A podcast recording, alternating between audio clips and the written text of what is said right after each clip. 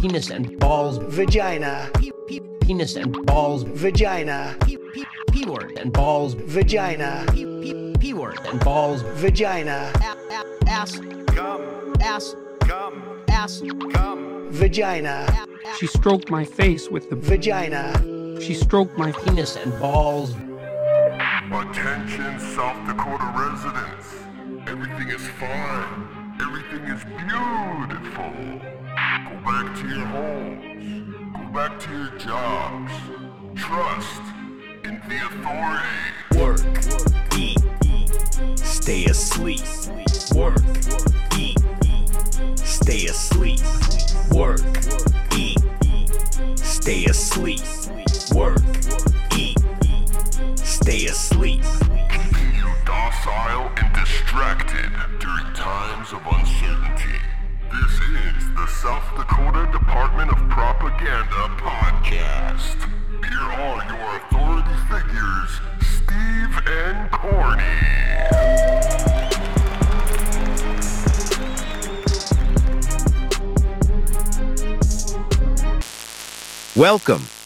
Welcome to the South Dakota Department of Propaganda podcast, a cynical attempt to distract you from the systematic dismantling of everything you hold dear.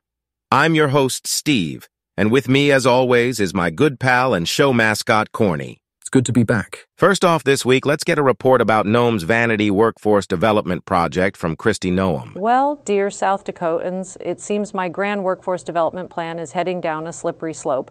And it's not just your average plug-in-the-leak sort of disaster. Nope. We're talking budget Titanic, meeting the luxury, tax-dollar-funded iceberg. Sharp and Newell, the brave souls who dared to question the heroic strategies of yours truly, enlightened us to the harsh reality. We've got a lot of job openings, and sadly, no takers. It's almost like the good folks of South Dakota heard about my job bonanza and collectively said, nah, we're good. Yet I have been prancing around flaunting my Freedom Works Here campaign like a peacock on national TV, boosting my VP candidacy and trying to lure fresh blood into our state. Oddly enough, while these thousands of job seekers are reportedly applying to move here, it seems they may be struggling with multitasking. They're managing the freedom part pretty well, taking around the local wonders and all, but they're just forgetting the pesky little W in work. Maybe they didn't read the fine print in my patriotic ads. Happens to the best of us, right? And can we just have a moment to appreciate Dan Newell's understatement of the century, even finding bodies is hard. It's an eerie Halloween tale come alive, an ironic twist in the tale of my Razzle Dazzle ad campaign, and we're not even near October.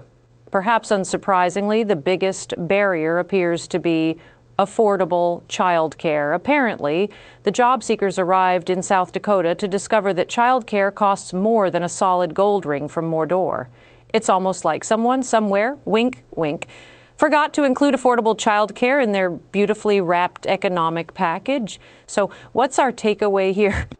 In a feat of outstanding logical reasoning, Joel Rosenthal, manager at Central Plains Tractor Parts in Sioux Falls, suggests that we ought to look more at legal immigration. A new angle. The lights shine bright over South Dakota. Despite the grandeur of my campaign, it seems the call of the wild South Dakota job market is falling upon deaf ears. But hey, at least we are not just hiring, we're also casually sinking millions into a campaign that's running on fumes. Hopefully we'll soon figure out how to turn all that freedom into lucrative work and finally fulfill our destiny as the dreamy workplace I've been advertising. Or maybe it's just time to admit that an expensive failure is still a failure. But don't worry, South Dakota, we've got your back. You're listening to NPR. I didn't know that. I just, you're telling me now for the first time. Now watch this drive. We did it. We did it, Joe. I'm just chilling in Cedar Rapids. I did not have sexual relations with that woman. If you like the plan you have, you can keep it. Evil Empire. Come on, man. Laughing all the way to the bank. Ah! Mr. Gorbachev, tear down this wall. Maybach music. Pokemon, go to the polls. Come on, man. I need you to call up Cousin Pookie. Oh, yeah. Ich bin ein Berliner. You don't know, say, yo, this is Sean Party Girls. I'm overall. I tell him, said, locking and stocking. Take it away. This is Fresh Air. Let's get back to my interview with Eric Lipton, an investigative reporter for the New York Times. And now a word from our sponsors. I'm Bob Isis of ISIS Toyota, and we have a great collection of pre-owned certified Toyotas. But there's one thing I want to make very clear, and it's that we have nothing to do with the terrorists over there in the Middle East right now. And that's why we are the good ISIS. At ISIS Toyota, we have nothing to do with Abu Bakar al-Baghdadi and his vicious gang of thugs. All we're trying to do is put you into an affordable, pre-owned, certified Toyota. People don't respect you. To the youngsters, I know you're having fun. I used to have fun myself. But there's something you need to know. Stuff like that? That's a load of crap. That's a load of crap. Oh. God damn it. All I'm trying to do is get you into a Toyota. Come down to ISIS Toyota or I'll fucking kill myself and everybody here.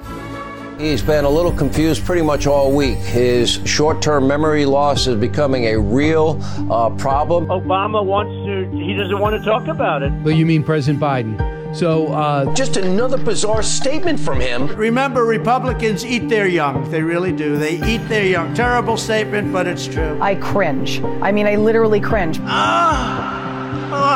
Standing at a podium, slurring his way through a speech. Electrocution. I will take electrocution. He's fumbling over his words. He can't construct a coherent sentence. Christmas, or remember the department stores weren't, they refused to use the word Christmas. These foreign leaders, he might mispronounce their names. The Hamas, starved Hamas, and we took Hamas and... On top of being a complete cognitive mess is frankly a complete ignorant fool. All the time now we see whales washing up on shore because of the wind, those big wind turbines. Does he not care that his words are often picked up, whether he's cursing? Our capital looks like shit. Let's indict the motherfucker. Who knows what he's going to say next? Who knows what he's going to mistake next? And finally, here's a little Halloween treat for you, South Dakota. The Mask of the Red Death. The Red Death had long devastated the country. No pestilence had ever been so fatal or so hideous. Blood was its avatar and its seal, the redness and horror of blood. There were sharp pains and sudden dizziness, and then profuse bleeding at the pores with dissolution. The scarlet stains upon the body, and especially upon the face of the victim, were the pest ban which shut him out from the aid and from the sympathy of his fellow men. And the whole seizure, progress, and termination of the disease were the incidents of half an hour. But the Prince Prospero was happy and dauntless and sagacious. When his dominions were half depopulated, he summoned to his presence 1,000 hale and light-hearted friends from among the knights and dames of his court, and with these retired to the deep seclusion of one of his castellated abbeys. This was an extensive and magnificent structure, the creation of the prince's own eccentric yet august taste. A strong and lofty wall girdled it in. This wall had gates of iron. The courtiers, having entered, brought furnaces and massy hammers and welded the bolts. They resolved to leave means neither of ingress nor egress to the sudden impulses of despair or of frenzy from within. The abbey was amply provisioned. With such precautions, the courtiers might bid defiance to contagion. The external world could take care of itself. In the meantime, it was folly to grieve or to think. The prince had provided all the appliances of pleasure. There were buffoons, there were improvisatori, there were ballet dancers, there were musicians, there was beauty, there was wine. All these and security were within. Without was the Red Death. It was toward the close of the 5th or 6th month of his seclusion, and while the pestilence raged most furiously abroad, that the Prince Prospero entertained his 1,000 friends at a masked ball of the most unusual magnificence. It was a voluptuous scene, that masquerade. But first, let me tell you of the rooms in which it was held. These were 7. An imperial suite. In many palaces, however, such suites form a long and straight vista, while the folding doors slide back nearly to the walls on either side, so that the view of the whole extent is scarcely impeded. Here, the case was very different, as might have been expected from the Duke's love of the bizarre. The apartments were so irregularly disposed that the vision embraced but little more than one at a time. There was a sharp turn at every 20 or 30 yards, and at each turn a novel effect. To the right and left, in the middle of each wall, a tall and narrow Gothic window looked out upon a closed corridor which pursued the windings of the suite. These windows were of stained glass, whose color varied in accordance with the prevailing hue of the decorations of the chamber into which it opened. That at the eastern extremity was hung, for example, in blue, and vividly blue were its windows. The second chamber was purple in its ornaments and tapestries, and here the panes were purple. The third was green throughout, and so were the casements. The fourth was furnished and lighted with orange, the fifth with white, the sixth with violet. The seventh apartment was closely shrouded in black velvet tapestries that hung all over the ceiling and down the walls, falling in heavy folds upon a carpet of the same material and hue. But in this chamber only, the color of the windows failed to correspond with the decorations. The panes here were scarlet, a deep blood color. Now, in no one of the seven apartments was there any lamp or candelabrum amid the profusion of golden ornaments that lay scattered to and fro or depended from the roof. There was no light of any kind emanating from lamp or candle within the suite of chambers. But in the corridors that followed the suite, there stood opposite to each window a heavy tripod, bearing a brazier of fire, that projected its rays through the tinted glass, and so glaringly illumined the room. And thus were produced a multitude of gaudy and fantastic appearances.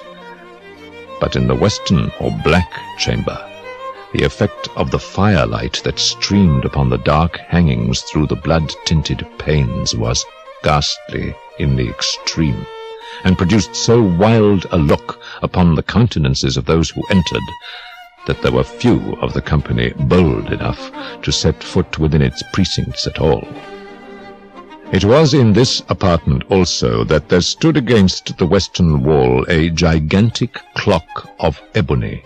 Its pendulum swung to and fro with a dull, heavy, monotonous clang, and when the minute hand made the circuit of the face and the hour was to be stricken, there came from the brazen lungs of the clock a sound which was clear and loud and deep and exceedingly musical, but of so peculiar a note and emphasis that at each lapse of an hour the musicians of the orchestra were constrained to pause momentarily in their performance, to hearken to the sound. And thus the waltzers perforce ceased their evolutions, and there was a brief disconcert of the whole gay company.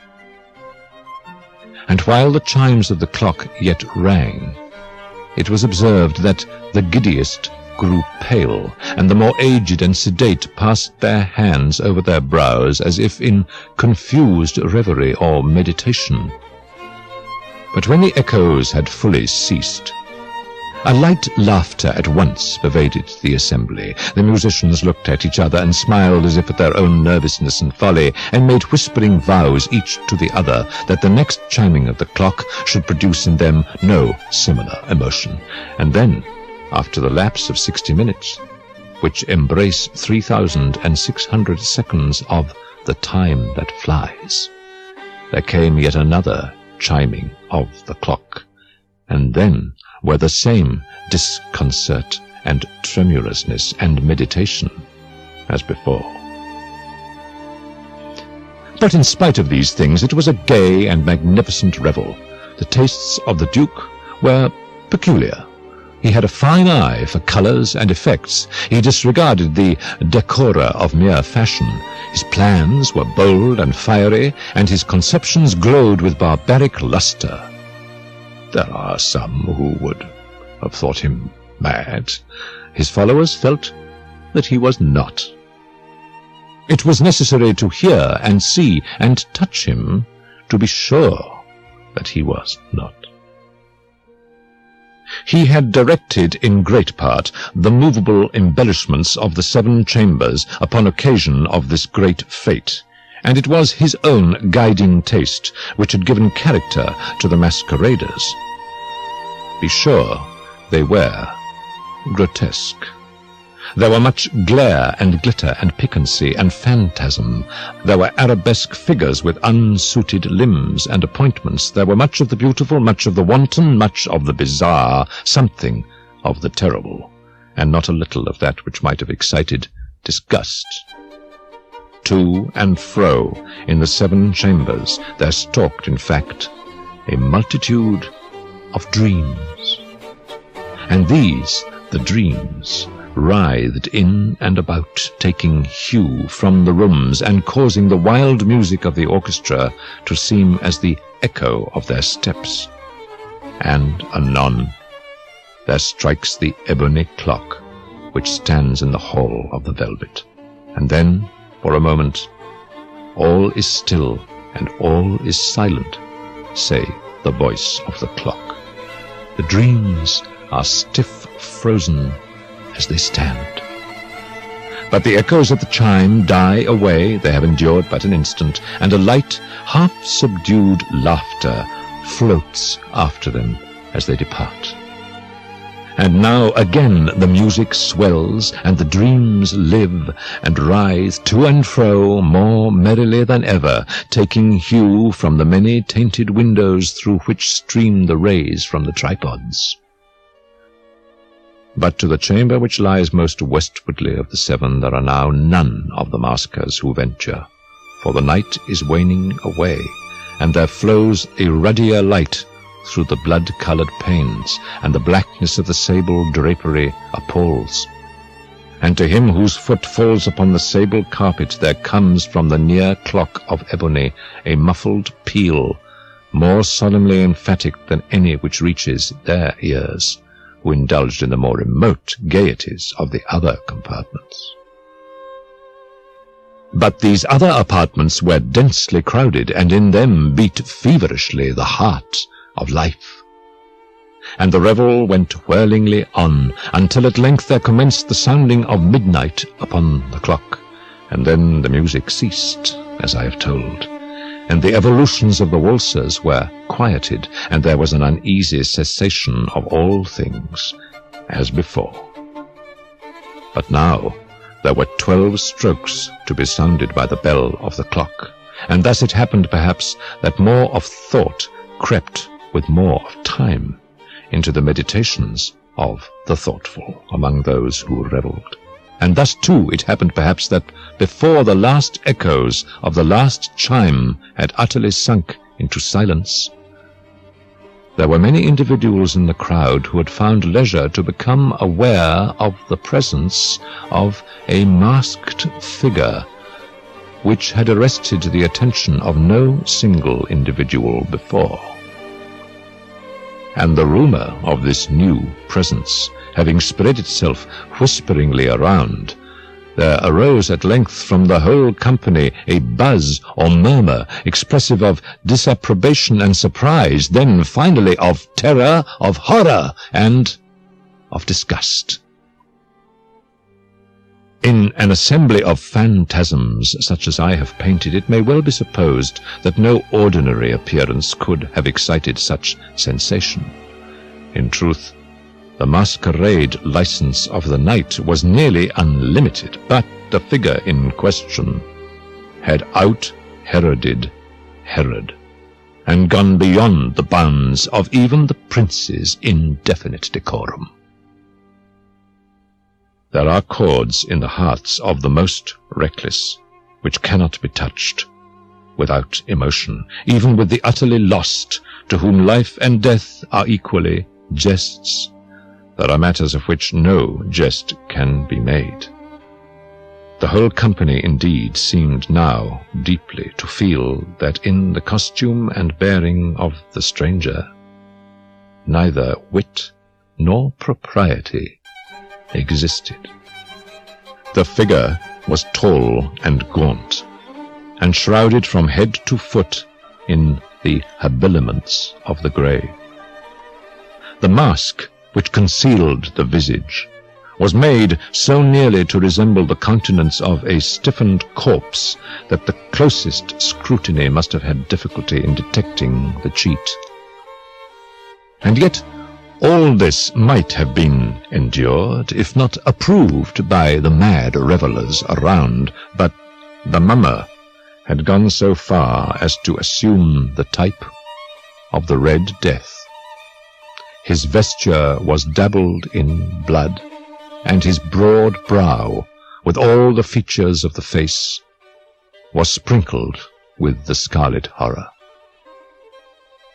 When the eyes of Prince Prospero fell upon this spectral image, which with a slow and solemn movement, as if more fully to sustain its role, stalked to and fro among the waltzers, he was seen to be convulsed in the first moment with a strong shudder, either of terror or distaste, but in the next his brow reddened with rage. "Who dares?" he demanded hoarsely at the courtiers who stood near him. "Who dares insult us with this blasphemous mockery? Seize him and unmask him, that we may know whom we have to hang at sunrise from the battlements." It was in the eastern or blue chamber in which stood the Prince Prospero as he uttered these words. They rang throughout the seven rooms loudly and clearly, for the prince was a bold and robust man, and the music had become hushed at the waving of his hand. It was in the blue room where stood the prince, with a group of pale courtiers by his side. At first, as he spoke, there was a slight rushing movement of this group in the direction of the intruder, who at the moment was also near at hand, and now, with deliberate and stately step, made closer approach to the speaker. But from a certain nameless awe with which the mad assumptions of the mummer had inspired the whole party, there were found none who put forth hand to seize him, so that unimpeded he passed within a yard of the prince's person.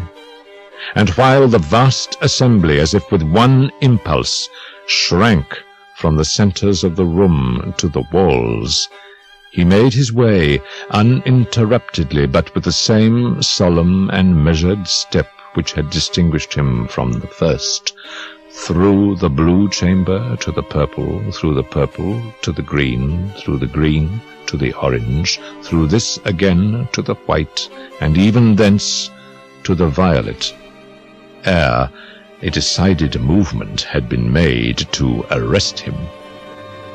It was then, however, that the Prince Prospero, maddening with rage and the shame of his own momentary cowardice, rushed hurriedly through the six chambers, while none followed him on account of a deadly terror that had seized upon all. He bore aloft a drawn dagger, and had approached in rapid impetuosity to within 3 or 4 feet of the retreating figure, when the latter, having attained the extremity of the velvet apartment, turned suddenly and confronted his pursuer. There was a sharp cry, and the dagger dropped gleaming upon the sable carpet, upon which instantly afterward fell, prostrate in death, the Prince Prospero. Then, summoning the wild courage of despair, a throng of the revellers at once threw themselves into the black apartment, and seizing the mummer, whose tall figure stood erect and motionless within the shadow of the ebony clock, gasped in unutterable horror at finding the grave cerements and corpse-like mask, which they handled with so violent a rudeness, untenanted by any tangible form. And now was acknowledged the presence of the Red Death. He had come like a thief in the night, and one by one dropped the revelers in the blood-bedewed halls of their revel and died, each in the despairing posture of his fall. And the life of the ebony clock went out with that of the last of the gay, and the flames of the tripods expired, and darkness and decay and the Red Death held illimitable dominion over all. Thank you for joining us today. If you'd like to call into the podcast, you can leave a voicemail at 605-937-8925. You can also send audio by direct message or record a message and send it to info@southdakotatruth.com. Just remember, anything you say or think while calling will be recorded and may be played unedited on the podcast. Thank you for listening to the South Dakota Department of Propaganda podcast.